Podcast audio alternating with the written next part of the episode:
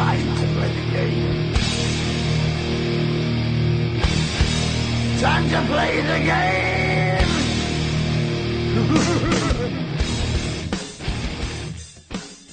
Welcome in. It is episode number 106 of Jobbing Out, uh, the Mix 1065 edition of Jobbing Out. I'm Glenn Clark. He's Aaron Oster of the Baltimore Sun, Rolling Stone, and he actually is. The main event. Wow. Vince. Wow. He's back. AJ Francis of the Washington Redskins. How was your buddy? Uh, it was dope as fuck, actually. Uh, um, Germany was crazy. Uh, I got to go to a Bayern Munich game, which was one of the greatest experiences of my life. Um, I got to go to Venice and get on a gondola. It was crazy. Cool. Uh, I love the architecture out there. Um, But, but it, was dude, dope, admit and that in Venice, because. I've, I've been to Venice, it smells. it does smell a little, but Yeah. that's, I mean, it's like the inner harbor though. Yeah, it's a little bit worse than the Inner Harbor. I mean, it is, but I mean, it's not like, I mean, I hear you. We've been right. I, It's not New Jersey. right, Come on. right. Fair enough. Fair enough. Did you go check out a European wrestling while you were out there? 'Cause That's No, what I would have done. I couldn't, but I um I uh went to as many soccer games as I could, which was dope. That's cool. That's cool. Well, it's good to have you back. Um, you didn't really miss anything. Oh, except for Teddy Long. Yeah. Ha ha. But Aaron missed it too. Yeah. So that was cool. It was cool to have Teddy Long on. It's good to have you back. Uh, coming up later on in the program, Pete Gas is going to join us, and Aaron has such an erection. Like it is out of. He actually knocked over two mic stands on the way in today with his erection. It was out of control. Let, let's be clear. The Mean Street Posse introduction vignettes are some of the best work the WWE production has ever. Those go back and watch those. They're awesome. I'm not denying that. I just I'm not as I'm not qu- look. I I'm I'm excited we're talking to Pete Gas. I like Pete Gas. You came in here today and it was like you just had sex for the first time. Did you just have sex for the first time? Might have happened. yeah. That's a valid question. Um, but yeah, I'm looking forward to that. Pete Gas has a new book out. We're going to talk to him about that and just share some old stories. Um, you remember Pete, of course, from the Mean Street Posse with uh, Rodney and Joey Abs. So that'll be a lot of fun a little bit later on in the program. All right. Now, Raw this week. Um, a few things that occurred. One, I, we have to talk. I'm getting it out of the way at the top because I think it was the funniest moment in the history of wrestling when when Triple H is trying to egg the crowd on to be excited about a match against Seth Rollins, right? Like because it's been such a weird build. Like, will it will it happen? Won't it happen?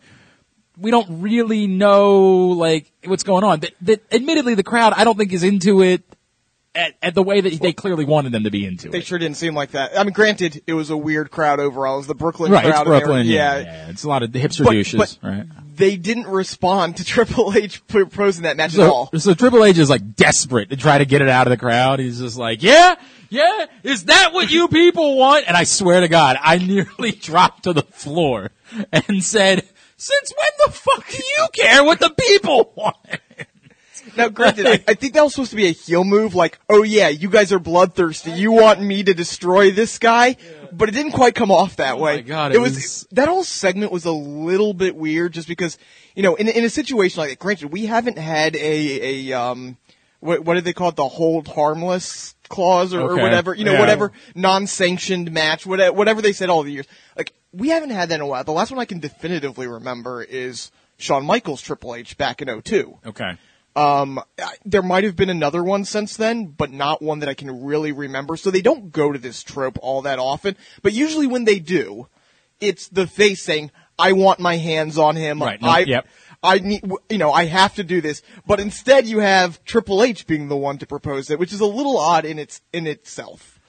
Not really, not to me. To me, it, it comes off as I literally am trying. The whole thing that they had with Stephanie and Mick the week before was trying to get him to think like a businessman.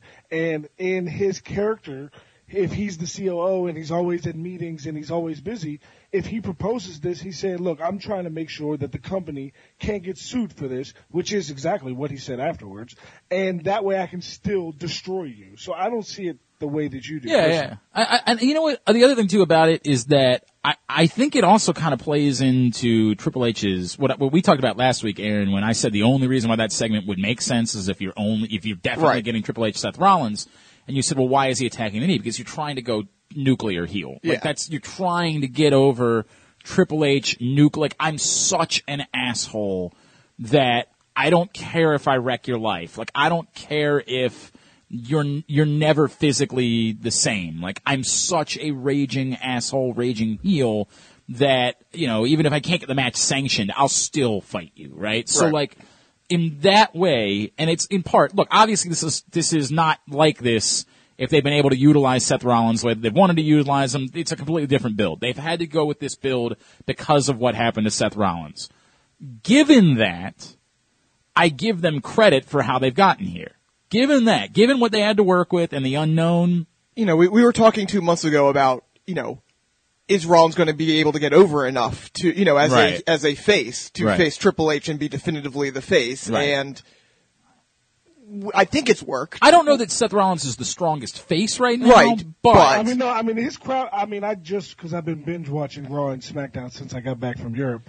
I just watched. uh Yeah, the moment return- last yes, week, the yes, moment last yeah, week was and that- massive. that was Yeah. a big was moment. Crazy. Yeah, yeah, no doubt. When he, came, when he dropped the uh, the uh, the crutch. Yeah. But I think that part of that is Triple H. I think that part of that is you have an actual Yeah. a You- you- strong heel right, right. now. I don't. What I guess what I'm saying is I don't think that Seth Rollins is fully over as like super baby face, no matter what he did. I don't know if that's the case, but I think in this build they've been able to do it, and I do them. Look, you know, I'm not excited about a lot of things right now, but I do think they've done as admirable a job of making this happen from this always being a part of the plans as they possibly could have given. And we've said this a long time. Some of their best work is done in scrambling. Yep. Some of the absolute best. Nobody scrambles better than the WWE does. Nobody covers their ass and and comes they when they are forced into these situations um, and forced to think on their feet a little bit. The problem too, uh, you know, we bring this up all the time. The problem too much is that some weeks it feels like they're scrambling unnecessarily. Right. Right. But when they're forced to, I think they tend to do good work. And I, I thought this was pretty good work. And again, because of what I said to you last week, my opinion about last week's segment changed based on the notion of are you getting this? Now that I know we're getting it, I go back and last week's segment makes, makes perfect sense because they knew it was going to be Triple H Seth Rollins and not have to involve Finn or, or Zayn or whatever. You know, the the other thing that I that I keep coming back to, I, I brought it up for the first time I think two weeks ago, was this idea of kind of the the Triple H web that's that's happening right now amongst the the upper mid card guys, where everyone is getting involved in it, whether it's directly or not. The fact that Triple H can be a dick to Mick Foley, can be a dick to Sami Zayn, can be a dick to Chris Jericho indirectly, and doesn't necessarily have to be going after Rollins the whole time since Rollins isn't there. I, I think has really helped in the idea that yeah, we're supposed to boo Triple H because he just contributed to fire Mick Foley, and none of oh, us yeah, want to fuck see that. And, yeah. and because you know, and then Mick Foley, it trickles out to Sami Zayn, it trickles out to Cesaro, it trickles out to everybody else. We're getting this I, this really you know interconnected web here, and it's working. Like that. That's the thing that I, I said it two weeks ago. I think has been the best thing on Raw is that you have these this group of eight to ten guys who are all interconnected, and coming out of Mania, we can get all sorts of permutations of that, and it all works out. Are you, are you of the belief we're getting some sort of faction coming out of this? it may not be a direct faction. I, I could see them going that way, but it will definitely. Yes, I do think that we are seeing the Owens, Joe, Triple H. Uh, it wouldn't shock me if one other person ended up there. You know, maybe Braun. So, you know, someone along Right. those lines. We, we have them all there, and then you have Zayn, you have Rollins, you have Jericho, assuming he's around after Mania. You have um, Finn potentially.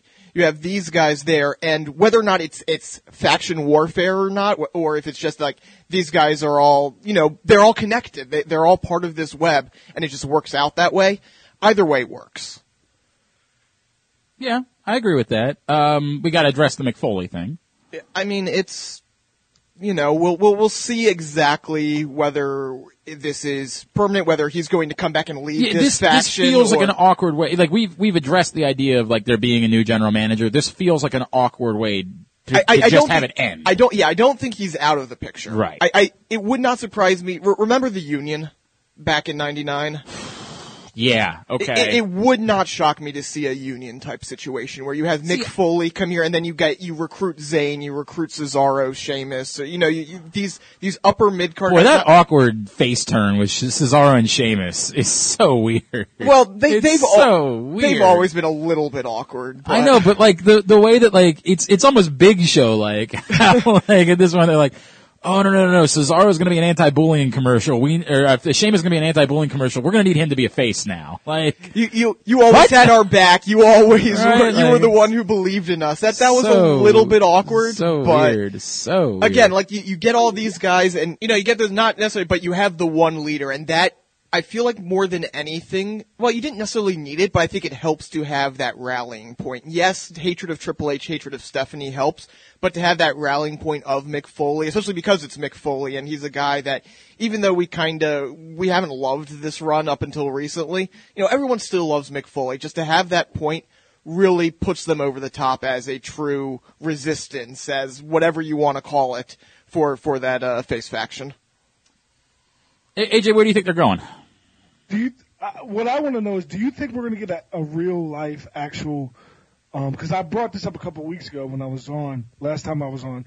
Do you think we're really going to get a Triple H led faction involving Kevin Owens and Sammy? Uh, Yeah, Samoa that's Joe? what we were just talking about. Like I,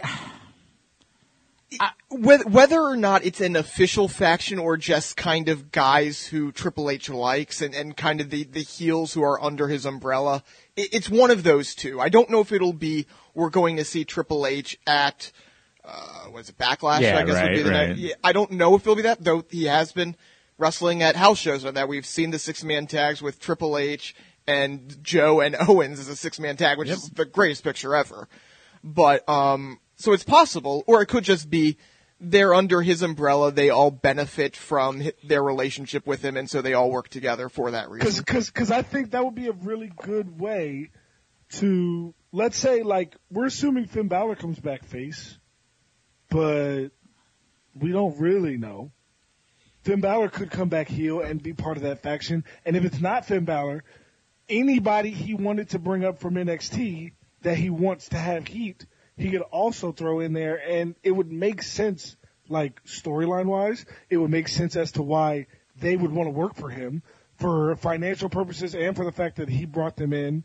Uh, and it would be a, I think, I don't know how they would use it, but I think it could be another situation like the authority was when it has Yeah. lasting I, I agree. I still think there's a little bit of an awkward nature of, and this is the problem with having a GM and a commissioner. Like, is the nature of when Vince put them in charge, it felt like it was sort of they were in charge together, and then at some point, because Stephanie is a McMahon, she was in charge again. So does she just get to decide that there's a commissioner? Like, there's still some stuff they've got to do there. They, they, I feel like, I feel like the the easiest way, especially because Angle's going to be a face. Like you can't have heel, ang- you know, he, Angle Again, but return. you're assuming that there's a Kurt Angle role. You're working under that assumption. I'm working under that assumption right now. It makes the most sense to me, so I'm going to. Go, I feel like whoever the Don't forget Daniel Bryan's about that a kid.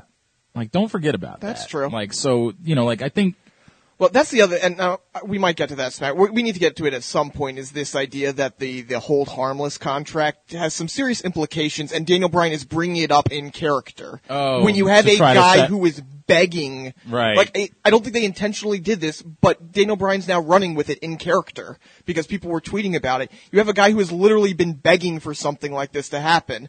You know, they're saying, "I will sign whatever it takes, just put me in the ring," and now you've put that storyline into place here. It's it's not a problem, but it's something that they do have to address at some point because it, it's a very big, you know, red siren no, here. absolutely. There's a no. I I wouldn't be stunned at all if that's not as unintentional as you think it is. I wouldn't be stunned about that at all if they're doing that purposely. Um, look, I the Mick Foley thing adds some intrigue because you know there's got to be something going on at the WrestleMania, and we still have a week to get there. But um, how they get from point A to point B is is interesting. Now, it still leaves us with, as of right now, no plan for Finn Balor at WrestleMania. Like, there's nothing there. No plan for Samoa Joe at WrestleMania. No plan, and they can change all that just by saying, "Well, congratulations, you're in the the battle royal," right? Like that's just, they can make it very easy to get us there. And it's it's logical to say, well, the part of the reason why we didn't know because we just didn't know how this match was going to play Right. out. We didn't know if we were going to be able to get there, so we couldn't we couldn't get those guys into you know a clean feud with a good WrestleMania moment. But that's a bummer that we don't have those guys pointed to something going into WrestleMania. It's just a bummer because we think those guys are all very good, and we don't have it at this point. Uh, anything else from Raw that we gotta? Uh, Nia Jackson, the women's match, that's not surprising. But again, Bayley losing as champion. Well, I mean, that's that's what they do. Um, Yeah, I mean, just- nothing surprising about that. No, but it's yeah. I, why you had to go through this to get to that point? Like, why you couldn't have just done the same thing they did on SmackDown and said, "Hey, you're all in the match." You, you, you've been beating it. You beat Sasha Banks twice. You've been leaving people laying. And, like, okay, you- that's you- enough. You think for a second that Dana Brooks not like? You think they just purposely have her hanging around for her to not be in the match too? Like, really? I mean, if she's in the match, that gets a little silly. But, But I, I, what- how's it I, I, I not don't. silly already? I, I, I don't deny it. Like at least all these four have been winning. You know. yeah, I mean that's fair. Oh, it's fair, but she's got vengeance on her mind. Like she has. I a mean, she's definitely going to be involved. The question is, will she actually be in the match or not? I, I hope not, but we'll see. It, you're right. It would not shock me. I think she's probably she's probably just going to cost Charlotte the match.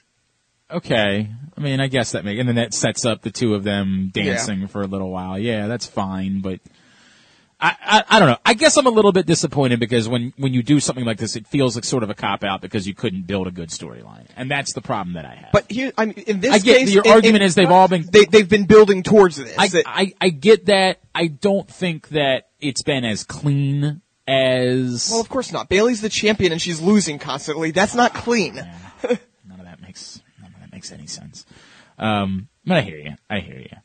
but if she walks into a fatal four way at WrestleMania against Charlotte, Sasha Banks, and Nia Jax, and retains, that's kind of quintessential Bayley in a nutshell. But wouldn't it have been more Bayley to have her overcome all that Yeah, and, and win it there and not, you know, Yeah, absolutely. I'm not, but we're past that point. Right, yeah. Right? nothing we yes. can do about I mean, that that's the thing, point. though. If Now Bayley is going to retain, she has to retain squeaky, squeaky clean. You can't have that. I mean, maybe if it's at the beginning of the match, you have the Dana Brooke, but you can't have another disputed finish for Bayley at WrestleMania. You, you just can't.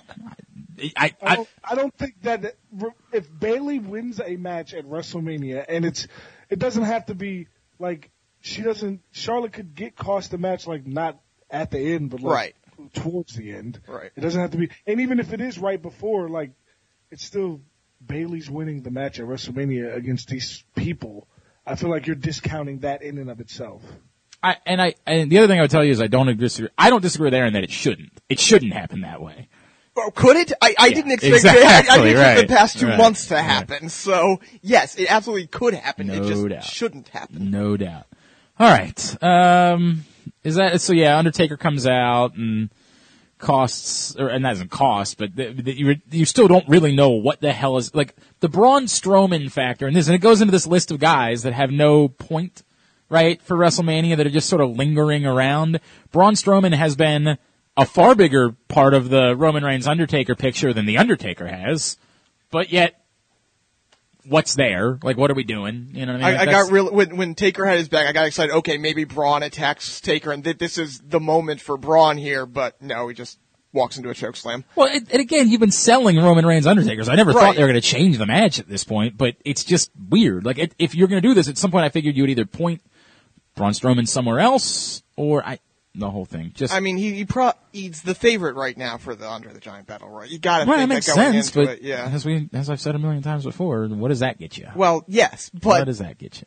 has that ever mattered? I know, I know. Anything else? Anything else you have to cover? um, for Raw, yeah. I, I, I, don't- I, I don't appreciate how you discount the Andre the Giant battle. We've been through this for three years. We've been doing it as long as we've been doing this podcast. Here's what I think, which you don't understand. The fact that the Andre the Giant Battle Royal is now, seemingly, every single WrestleMania.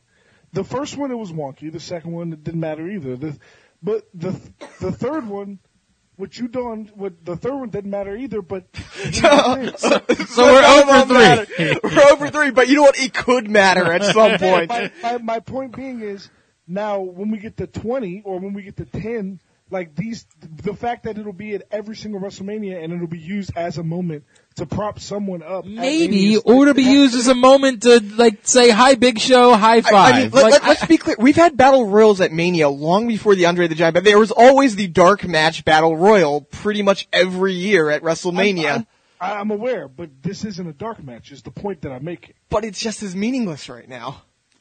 I, I- And, and hopefully you're right. again, hopefully and let you're me, right. and let me say hopefully this you're again. right. I, you, Say, to say that a match at WrestleMania is meaningless is the dumbest thing I've ever. well, heard. wait a second. Wait, wait, wait, wait, wait. I don't.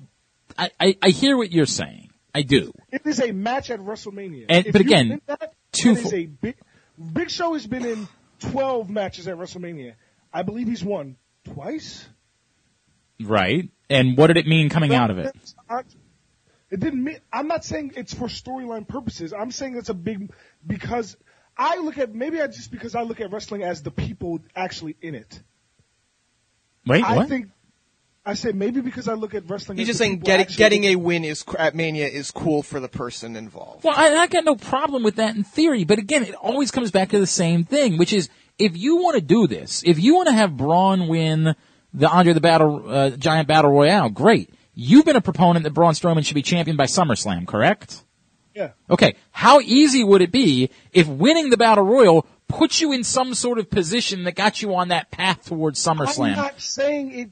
I'm not saying that the thing itself couldn't matter more if it had a stipulation involved with it. I'm just saying that doesn't make it meaningless in a nutshell because of that. It doesn't. Okay, so you if we ranked all of the WrestleMania matches this year in terms of how your your excitement level about it, where's the Battle Royal on the list? Mm, right now, I mean, I don't. We don't know all the matches. Well, we know We- basically we all know, of the matches. we, Yeah, we, we have like 13 or 14 Yeah, matches. right. They're We not- know- we know- They're not adding many. not a whole lot left.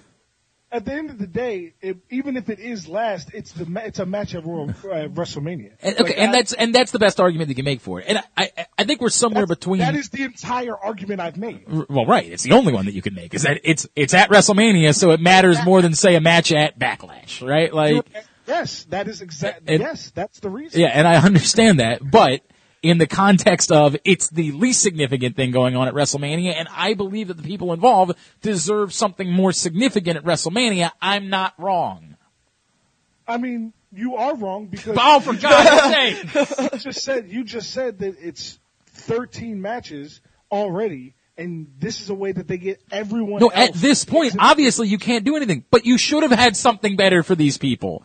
Braun Strowman, if Samoa he's, Joe. right, if he's going to be the champion by SummerSlam, you're telling me you couldn't have come up with something better for him at WrestleMania than putting him in the Battle Royal? Okay, then what would, what would you do?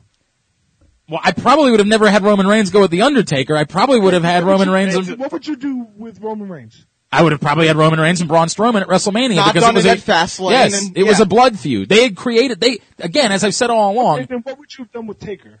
Yes, Taker's Styles. and that's been Aaron's. Okay, Okay, then what would you do with Shane? I, I one two. me- Hey, let he me- doesn't need Shane. You got to you got to go back twofold. I definitely don't need the Undertaker in a match. I've said that over and over again. A year ago would have been my final Undertaker match. I don't need more Undertaker at this point in my life. But, now, but here's, here's what I'm saying. That's my point. The point I'm making is they have shit that they got to do because Undertaker's getting a big ass check at Mania, and because of that, they're getting a big ass check at Mania. So they got to go with Undertaker. When you take that into account, you can't just say, "Oh, they should have found something better to do with him." No, no, no. I absolutely can. I can a thousand percent so that I can go back and do better booking if I think that Braun Strowman matters. If I don't think that Braun Strowman matters, then who gives a shit? Put him in the goddamn battle royal because I have no idea what I'm doing with him. But if Braun Strowman matters, I absolutely am going to take that into a factor and say if I think this guy should be champion by SummerSlam, I Four want months to, after Mania. Right. I have- want to have him in a better position at WrestleMania. A thousand percent. Now, if you want to say I'm not going to do that forever, that there's always going to be some casualty of it, that unfortunately for Sami Zayn, he's going to be a casualty. I, I hate that because I love Sami Zayn and I hate that he's in this position, but I get it. I think there's a big difference in saying for Braun Strowman, future champion, if that's the case, if that's what they believe, that you should have something better than this. And I think there's a difference between Braun Strowman and Sami Zayn in that aspect. Yeah? I'm done talking about this. Oh, you, for you guys, dis, you guys discount a match at WrestleMania, which to me is the dumbest thing I've ever heard from a wrestling fan. That's just how I feel. But you just said the only reason they're in the match is to get on WrestleMania. yes. And and, and for So how for- are you not Braun- discounting it too? But I'm, the point I'm making is the fact that it is a chance for someone or some people to have a spotlight at WrestleMania that work all year to get to that point. Right, and I have no uh, problem with that. In theory, that sounds great, right? To say that everybody deserves a WrestleMania, Even you want to get in theory, do- that sounds great. That's that's what happened. No, Do, no, no. do you think the Divas tag last year was a big deal for the winners? Yes, to them, Uh, for them personally, yes. No, no, I think performing for at WrestleMania is a big deal. Yes. I don't disagree that performing at WrestleMania is a big deal because it's WrestleMania. literally my point. I, That's again, my- but you're not listening in context. The context is if you want to do that with Sami Zayn, do it with Sami Zayn. If you want to do Tyler Breeze and talking- Fandango, correct, yes. put Tyler Breeze and Fandango in a match. The point of putting them in a match. In context, the people that matter shouldn't be in this match. It's not an important match in context. I get it. In comparison to it not being at WrestleMania, it's more important because at WrestleMania. But at Wres- in the context of looking at the WrestleMania card, you are admitting that it's not an important match, but yet the guy that you think should be champion at SummerSlam is going to be in this match. which makes it an important match. I, I mean, I, I, I hope, If you have important people in the match, it matters. except that they're doing no build for it. Literally, they're going to have Braun, Braun Strowman do this match without ever mentioning it. He's just going to show up. Like he's just going to, uh, and now, now here's Braun. Like it's all it's going to be. Okay, at, at this time last year, Bray Wyatt didn't have a match at WrestleMania. I- I- I- Okay, oh, if, if And Braun Strowman had- faces The Rock at yeah, right. I WrestleMania, mean, we're, well, we're Bray, all in. Bray didn't face the Rock at WrestleMania. oh, in well, you're right. Er- Eric Rowan Right, got right. the big run. Yes, as it turns out, they had something great. And yes, obviously, that was one of the craziest things that happened at Mania last year. Right. Am And I if- wrong in saying that? I know, I nobody's disagreeing. If- if and if they've got something in mind, clearly I'm going to choose change my mind. I reserve we're- the we're- right at all times to change we're my we're talking about the exact And situation later- of and a Braun Strowman later- being in the Battle Royal. and a year later, he is the champion I'm, dude, I'm with you on Bray Wyatt. Okay, But he sure. got the moment. Like he got it. They did the work and got the moment. If if they've got something like that for Braun Strowman, I'm gonna turn and I'm gonna high five you. In fact, I'll be naked. It'll be perfectly awkward. It'll be a wonderful moment while we're in Orlando next weekend. But if it's just Bray Wyatt, or uh, see now I'm all messed up. If it's just Braun Strowman winning a battle royal and that's all that there is with nothing attached to it, and again, as I've said all and over and over and again, you could clean this up.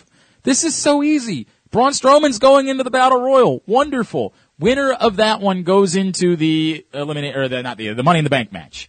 Winner of that one goes into a King of the Ring tournament that that they brought back awkwardly and they're not getting rid of again. They're, they're, Like, they're in the finals for King of the Ring, which, which is number one contender for SummerSlam. Oh, hey! so easy. Like it's it, it- it's just not hard to do this if that's the route that you want to go. And that's what drives me crazy. Is it doesn't need to be this way. It's needlessly making a match less relevant within the context of the card. Needlessly. You don't have to do it. You could easily make this something that matters a little bit more. And by the way, I'm happy that Mojo's in the Battle Royal. That's a great, crazy Uh, moment for him. doesn't seem like doesn't seem like I, it. I just said I'm happy for like everyone that's getting on the card. I'm happy for them. I think it's a good thing. I just don't think it takes that much work to make it better. Or if you're going to leave it this way and just make it the match that you're throwing everybody in, I don't think Braun Strowman should be in it. I think that Braun Strowman in particular, if you believe, and they might not, maybe we think more of Braun Strowman than they do. Um, recent booking suggestions would tell you that perhaps that's true. Um, but if you believe that Braun Strowman is that good, I'd like for you to have something bigger for him. That I don't. I don't think I'm asking for all that much. All right, we'll we'll fight it. We'll fight it out more when we see each other next week. We'll um we'll it won't be physical though because you'll win that fight. Uh, maybe we'll have a rat battle. Oh god damn it! Yeah, I gotta figure. Maybe we'll play Connect Four. That's what we'll do to solve our differences. We'll play a nice game of Connect Four. All right, when we come back in, we'll talk about SmackDown. Um, there's some other stuff that we need to get to. Yes, Southpaw Regional. Everybody's freaking out about Southpaw Regional Wrestling, so we'll get to that a little bit later on in the program. And don't forget Pete Gas still to come this week as well. I'm Glenn. He's Aaron, and he's The main event. AJ Francis. This is Jobbing Out. The new edition of Pressbox is available now. On the cover, Steve Jones looks at the life and legacy of Maryland native Keion Carpenter, the late former NFL safety whose philanthropic mission continues thanks to other area athletes. Also in the issue, a 15th anniversary celebration of Maryland's national championship basketball team. Pressbox is available for free at over 500 locations in the area, including 60 Royal Farm stores. You can also read the entire edition and see the best daily coverage of the Ravens, Orioles, and Terps at PressBoxOnline.com. Pitchers and catchers are heading down to Sarasota, but Section 336 is already in full swing. Section 336 is a Baltimore sports podcast made by fans for fans. Subscribe on iTunes and get ready for baseball season as Josh, Matt, and Bert from Section 336 start their fifth season of Orioles baseball. Find them at section336.com and follow them on Twitter at Section 336 Show. Our children's futures start at a very young age, and Catholic schools prepare them for that future. Academic excellence with the belief that all students will succeed. A balanced curriculum, integrating music and arts, foreign language and Catholic faith, while challenging students in the areas of science, math, and technology. Discover the Catholic school's difference. Please visit archbalt.org slash schools that's A-R-C-H-B-A-L-T dot org slash schools for more information. Hey, this is Stan the Fan, the old wily veteran of Baltimore baseball talk. While my fastball might not sit at 95 miles per hour anymore, we'll get by talking baseball just the same. Every Saturday morning from 10 to 12. Craig Heist will be co-hosting most weeks, and together, our baseball Rolodexes will provide you, the listeners, with some compelling talk about the national pastime, the teams you like to root for, and all the machinations going on within the 2017 baseball season. That's the Bat Around every Saturday from 10 a.m. to 12 p.m. Listen here or see us on Facebook Live. You've been waiting for almost a year and now Fish for Lent is back at Chick-fil-A Nottingham Square through April 15th. Served several different ways. You can get fish fillets on a bun with a tartar sauce packet. You can even make a deluxe with lettuce, tomato, and cheese. Or get it without bread. They have a two or three piece fish fillet option as well. Their fish is not cooked in peanut oil and is cooked in a separate fryer from their other products.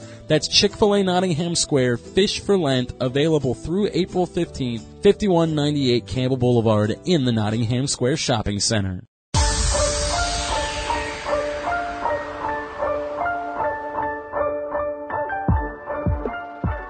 Back in here for segment number two. It is Jobbing Out. Glenn Clark, Aaron Oster, the Baltimore Sun and Rolling Stone, and The main event. AJ Francis of the Washington Redskins, who is back with us this week as we get ready for next week in Orlando.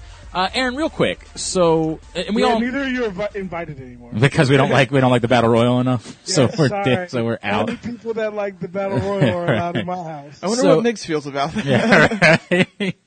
So outside of me sharing a bed with Migs, what else are we planning on for next weekend? What's the what's the deal? I feel like a lot of Well, you won't be sharing a bed. So here's the setup. what are you talking So about? I, Aaron- I thought I thought we He- had to. he I thought- wanted to. I Wait, thought we wait, had wait, to share a wait, bed. I thought that was wait, wait. I thought that was the story all along. Is that we had no other choice. There was such a shortage of beds that Migs and I had to share one. I thought that was the. mean- and look, I don't want. I mean, it's it's gonna be awkward for me. I don't want to do it, but Sure. like if I have to, you know what I mean? Like if if that's how I get to Look, WrestleMania. Look, Glenn, Glenn just wanted a good excuse to get drunk and fall into Migs that Stop. night. Come on. Stop, Jesus I mean, Christ. and that's how that's how I'm looking at it too, Aaron. That's how it Oh, comes for off. God's sakes. I'm trying to do a bit and you boys are, you boys.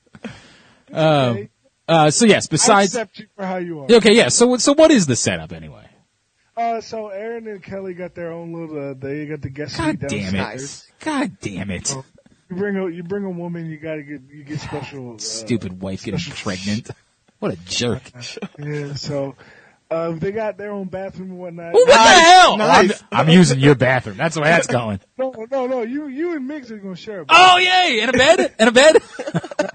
Not a bed. No, Not a I don't bed. understand. I'm really confused. One of you's gonna be on an inflate. Wait, one are- are there bunk be- beds? Oh my Are- god! Are there bunk beds oh, I'd involved be so here? excited if there were bunk beds. I should have bought. Bunk Oh beds. my god! Can, can be you rent one for the Yeah, right. It'd be the most amazing thing ever. Migs and I had bunk beds. Oh my god! Uh, but yeah, somebody's gonna because Jeff's coming too, so somebody's gonna have to be on a couch somewhere. But But Jeff may not even be showing up till Saturday, so All right, yeah, then, then he'll get the couch. That'll be how that goes.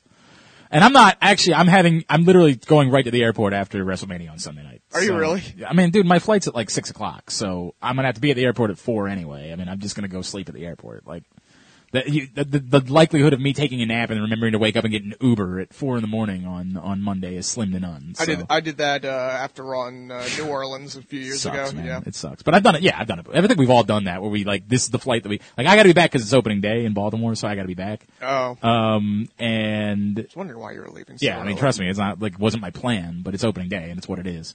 So, um, it's like, it's the flight I had to take. This was my own, the, the only option was to take this flight. And so it's Aaron, either, are you are you going to Raw or SmackDown? Uh, right now the plan's right. I don't have tickets yet, but I'm planning on it. Yeah. Uh, yeah, I'm going to SmackDown. I'm not going to Raw.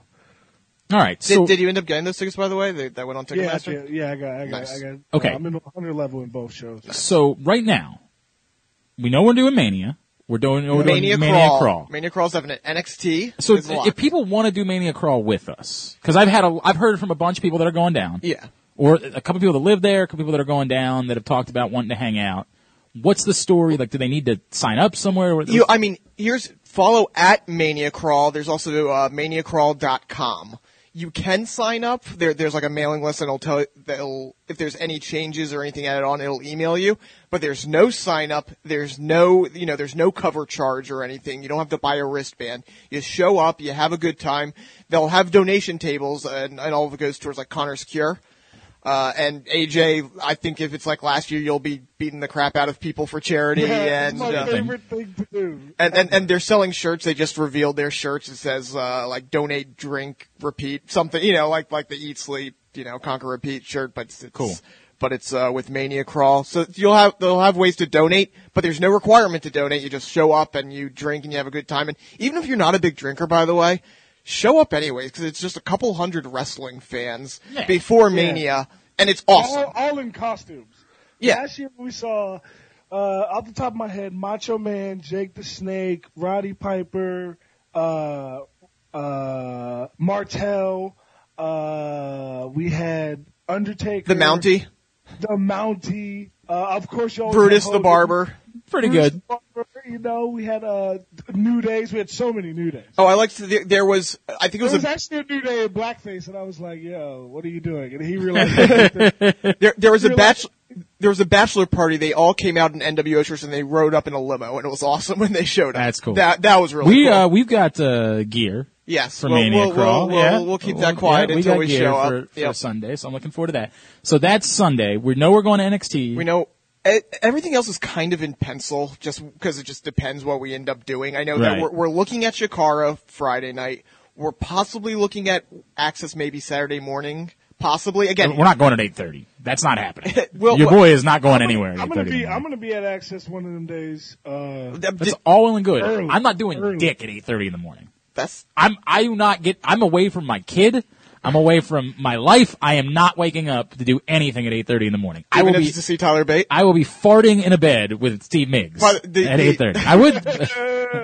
the the IC. I mean, I was with you on Axxess. Like, I didn't necessarily want to go. They announced the ICW Yeah, and it- Progress thing, and now all Yeah, of a sudden, I'm you. just like, Well, I also- dude, I might be able to see Jimmy Havoc I know, in but a I, WWE ring. I know, but I really want to see Rich Swann because you know I love Rich. I, Swann, am not, so and nothing wrong with Rich Swann. I'm not, I feel like you're disparaging. um, but uh, Chikara Friday, possibly. I, I'm possibly we're looking. I was talking to Migs. Uh, WhatCulture Saturday afternoon potentially. Uh, there, there's a number of things that we're looking at. It's all kind and of I'm in pencil definitely right now. going to Universal and or Disney. Well, one. Universal Friday is a possibility as well. All That's what Well, we're kind of just looking here's at. the deal.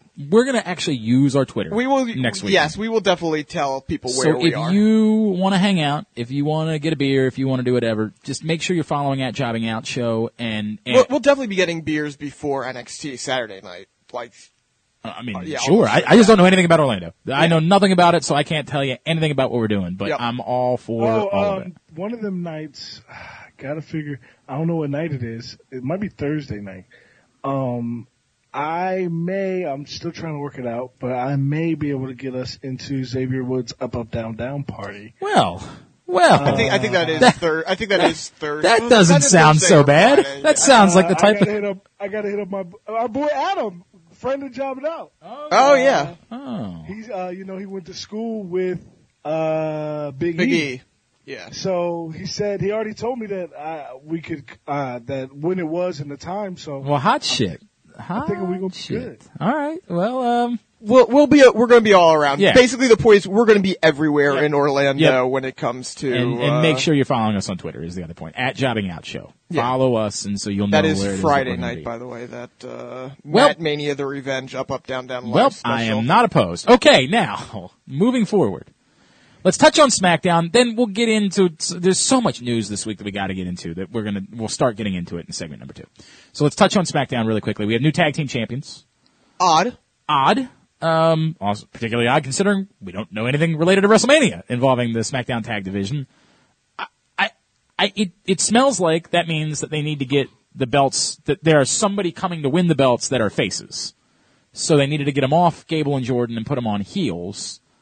And Now the question is who who is that? because Dash and Dawson were not faces, but suddenly were faces a little while ago. Could be them. And then quickly became heels again just after becoming, like, I don't know what Dash and Dawson are if they're at the next level. I don't, and I don't know it's for Dash and Dawson. DIY? well, that's not who I was thinking either. Who are you thinking? Oh. Oh. oh. Yeah. Yeah. Right. You could you you see you see the Usos come out, issue an open challenge at Mania, and all of a sudden Team Extreme comes oh my out. God, I it's a good thing I I didn't get a vasectomy this year.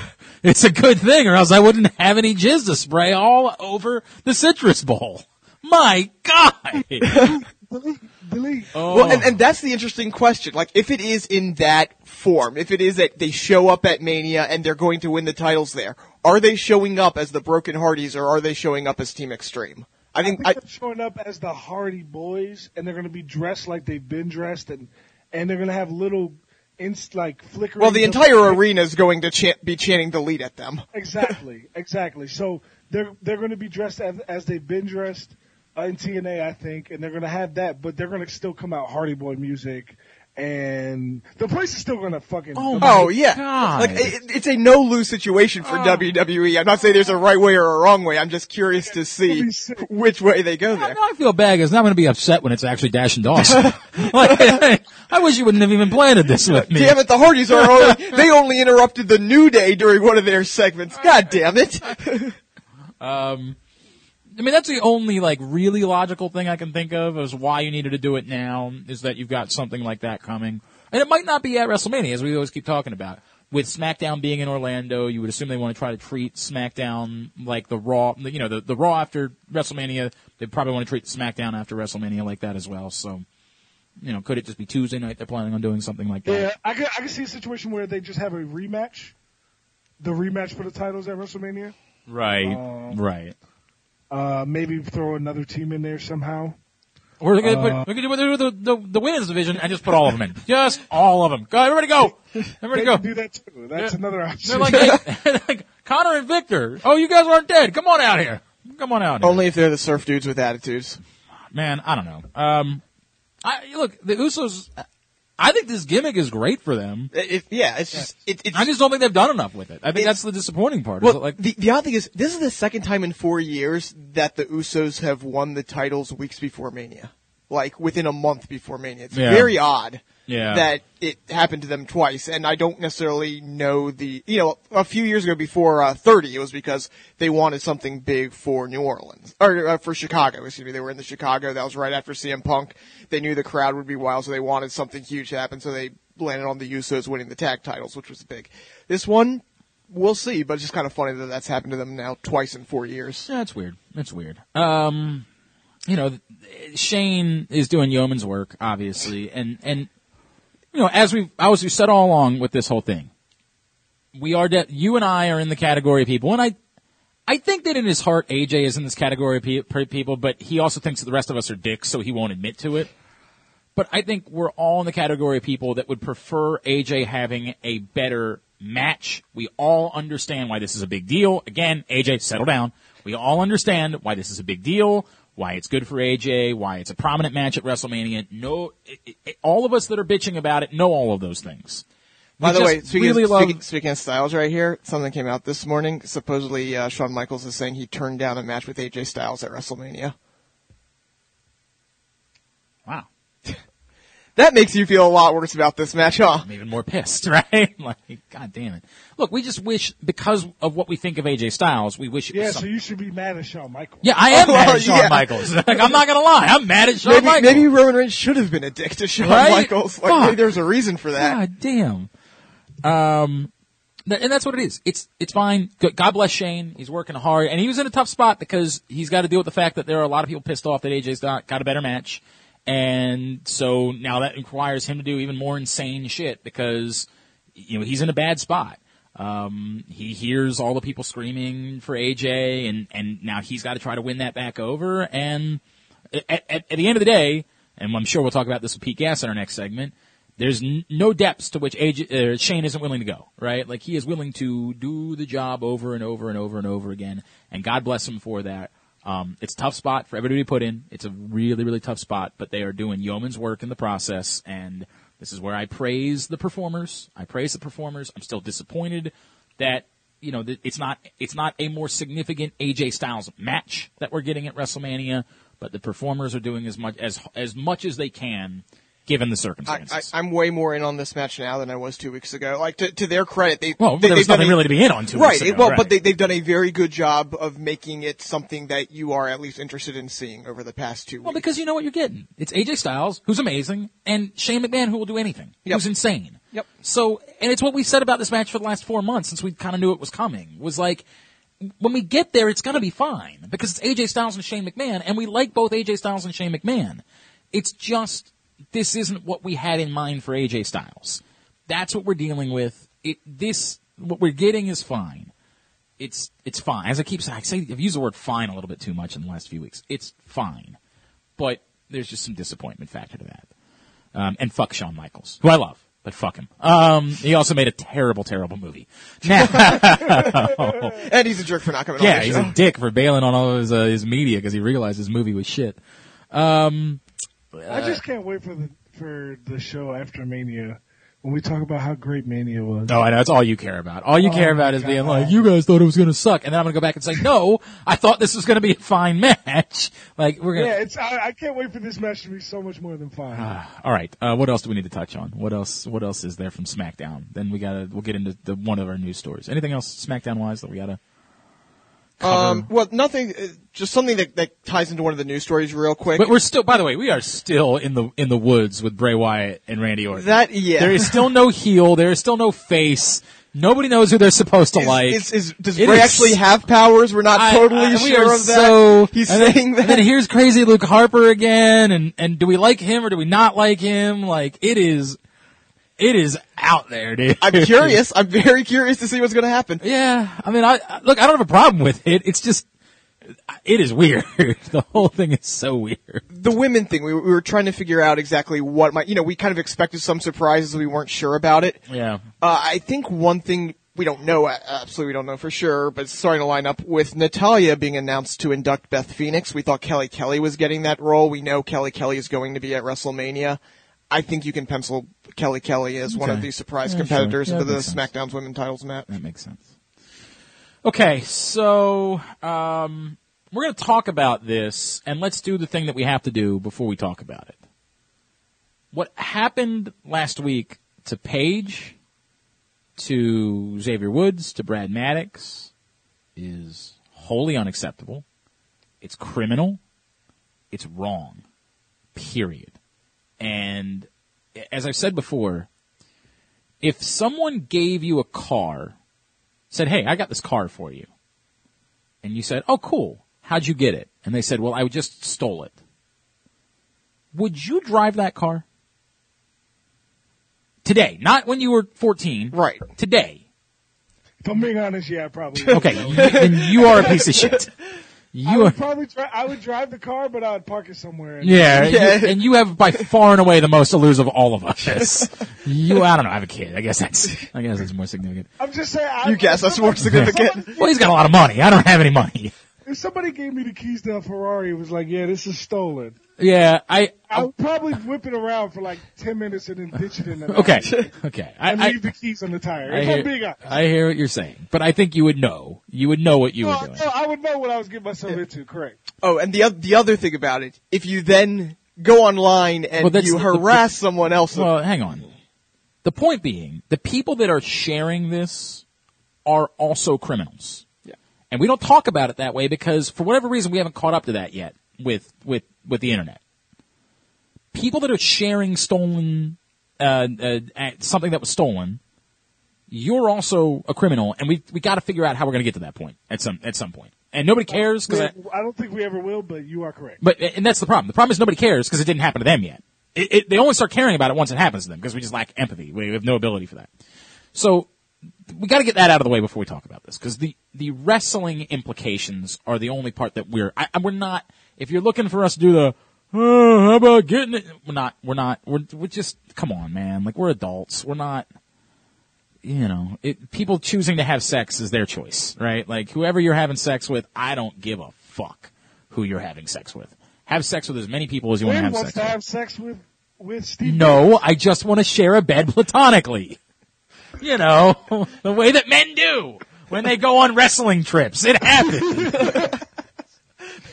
um, so that's out of the way. Now, and I get it. You're going to say, well, this isn't going to be all that funny. Sorry, it's, it's not because this is a crime that occurred. So I can't laugh at it the same way that maybe you have. And if you have, that's, that's your business and I'm not, you deal with your own stuff. The question becomes the way that one, the WWE handled Xavier. What did you think of it? Two, what to do about Paige. I think that they handled Xavier the best way they could in that situation. I thought that, especially in front of the Brooklyn crowd, you know, you heard. I was surprised that there weren't nearly as many chances I thought there were going to be. You could, you heard it every now and then, something about, you know, we want Paige, but, um, you, you couldn't put Xavier out in front of that live crowd and, and to kind of quickly, but at the same time, you wanted him out there because if he's not in any trouble, which he should not have been, because again, he was just having sex with some, uh, assuming that he's not the one who leaked it, and we have no reason to believe. Right, and that is that changes everything. If, Yes. if you're the one that did it, then you're a piece of shit. yes, uh, but assuming But otherwise, you're a victim. Yeah. Period. You've been a victim of a crime. yes, Yes. But so you had to have him out there just to show, hey, we're still behind this guy. He's not in any trouble. So I thought the way they did it was pretty much perfect. Two, three, four, 18 consenting adults having sex is fine. That's fine. They're consenting adults. They can do whatever the fuck they want. All right? What, what happened? Yes, correct. Sorry, I just want to make sure that we're clear about Yes. You, oh, yeah. Yeah, I mean, yeah. I didn't feel like that even needed had to be. No, no, no, but there are. I, I There, don't- there are people out there. it- it's it's such a weird fucking thing. It's a weird. Well, he, this person's married, or this person has a. No, no, no, no, I don't. I don't. Uh, uh, that's that's their problem. Like A, we don't know if he was cheating. I have B, no idea. I couldn't tell and you. B, I it shouldn't could have, not it should you. not affect his uh, Right. work status That- if he was. That's that's for th- for for those human beings to deal with in their lives, not for us, not for WWE, certainly not for especially WWE. when they're, especially when everybody's seen it. Right, right. So the question. So I agree about the Xavier thing. I thought knowing they couldn't get away with it, n- not we're trying to make it not exist. They addressed it without addressing it, which is the right way to go about doing it. Which is we're in on the joke. Okay, we get it. It's all you think. We're in on it. But there are far bigger implications for the human beings involved. So we can't have that much fun with it. It's not a fun thing for us. This was not good for, for us. There's no way it was good for any of these, these people. This is not a happy day. So you guys want to joke about it, but we can't joke about it because we're dealing with people that were victims of a crime. So we're going to address it, right? Because we get it. You know that it's out there. We're going to address it, but we're going to immediately move on. And if they had done a whole segment about it, I think that would have been wrong. I think Yeah, that would yeah. have been absolutely short-sighted from the WWE and wrong. Addressing it, moving on, I thought was the right thing to do. Paige. Paige is such a weird situation because of her current status with the company, which is we don't know what her current status Mm-hmm. Well, they're is. doing a movie about her. They're, that's and that's the weird thing that that movie came out of nowhere. They're doing a movie about her, yet you know there was there was the lawsuit talk a few months back. She clearly. You know, it doesn't seem like she wants to be in WWE, even though she's in WWE. Del Rio just, you know, is signed with TNA Impact or, sorry, Wrestling yes, Impact Wrestling. um, it's just a very weird situation. And this, you know, even though it, again, it does not directly, it should not directly impact her status with the company. With everything else going on, it almost at least a little bit has to be just another thing in in the big situation that's going on between Paige and WWE right now. Eh, I don't know. You know, I, I just, I, in no ways is this something you fire someone Yeah, over. no, exactly. Zero ways. No, I mean, if, if, if she was wrestling, if this is her current status, then then there should be nothing. It's just a simple question of she wants out anyways. Suppose uh, from what we know or what we think we know, we think that she kind of wants out. If that is the case, is this just another thing that kind of points the them, direction? okay, Maybe it's better that we do just go our separate ways. Right. That's the question to me. Not not anything directly because that would of be a it. super dick move, and I don't think that that would go very well. I think, I think that would be awkward. I think if, unless she, Well, but that's the thing. She's the one who. You're right. If if she really truly is on board that she wants out anyway, you know what I mean? yes, and that, that's what I'm talking about here. If And- she wants to come back, yes, that this should not impact her her thing in any ways. My question is, should the if if there is this fight between her in WWE, whether or not she can leave, should this be a reason, one of the many reasons to just kind of let her leave her contract? I mean, I don't see it that way, but I could see how someone else might. well, I, I, I think I understand what, what Aaron's saying, which is, Yeah, I do. I, do. I Yeah. do. I see it that way. I, um, I, I if, think, if, I think if anything, this builds like this is more reason to. right, what you're saying is now, now there's this huge potential Paige return and interest in that, and if you're the WWE, why would you give that up, right? Like when you know that that's coming, why would you give that up? And that's, Right. it's tough. You know what I mean? Like it's tough because again, if she doesn't want to be there, I, I don't know, man. Like I, this whole thing is really difficult. Yeah, I mean the, the really whole difficult. Paige situation, Yeah. like this again, like I said, this is one of many, many things that's going on with Paige over the past nine months. Yeah. Ugh. Ugh. I, I I don't have the answers to that. I don't have the answers to it. All right, let's grab a break. We still have a ton to talk about. We still have um, Hall of Fame uh, inductee or presenters to discuss. We still that are intriguing. We still have Southpaw Regional Wrestling, and we still have one Pete Gas. In fact, why don't we have that man join us next? Pete Gas, the Mean Street Posse, will join us. I'm Glenn. He's Aaron, and he's The main event. AJ Francis of the Washington Redskins. This is Jobbing Out. Hi there, KZ here with Sarita the NFL chick. Every Sunday from 10 a.m. to noon, you can hear us right here on PressBoxOnline.com slash radio for the PressBox Fantasy and Reality Football, Football show. show. Sarita tries to keep me in check. I get a little uh, shady every No, I a just try to keep KZ in realistic world instead of you either It's- stink or you're great. It's all about fantasy. It doesn't matter what's real. It just doesn't. Yes, because wins and losses don't matter, KZ. They don't. They don't. Garbage time is winning time. That's all that matters. Anyway, you can listen to us, as I said, 10 a.m. to noon right here. PressBoxOnline.com slash radio or slash fantasy, whichever you're in the mood for. NFL, college football, 10 a.m. sometimes baseball. 10 a.m. to noon every Sunday. The Pressbox Fantasy and Reality Football Show. PressBoxOnline.com slash radio. The new edition of Pressbox is available now. On the cover, Steve Jones looks at the life and legacy of Maryland native Keion Carpenter, the late former NFL safety whose philanthropic mission continues thanks to other area athletes. Also in the issue, a 15th anniversary celebration of Maryland's national championship basketball team. Pressbox is available for free at over 500 locations in the area, including 60 Royal Farm stores. You can also read the entire edition and see the best daily coverage of the Ravens, Orioles, and Terps at PressBoxOnline.com.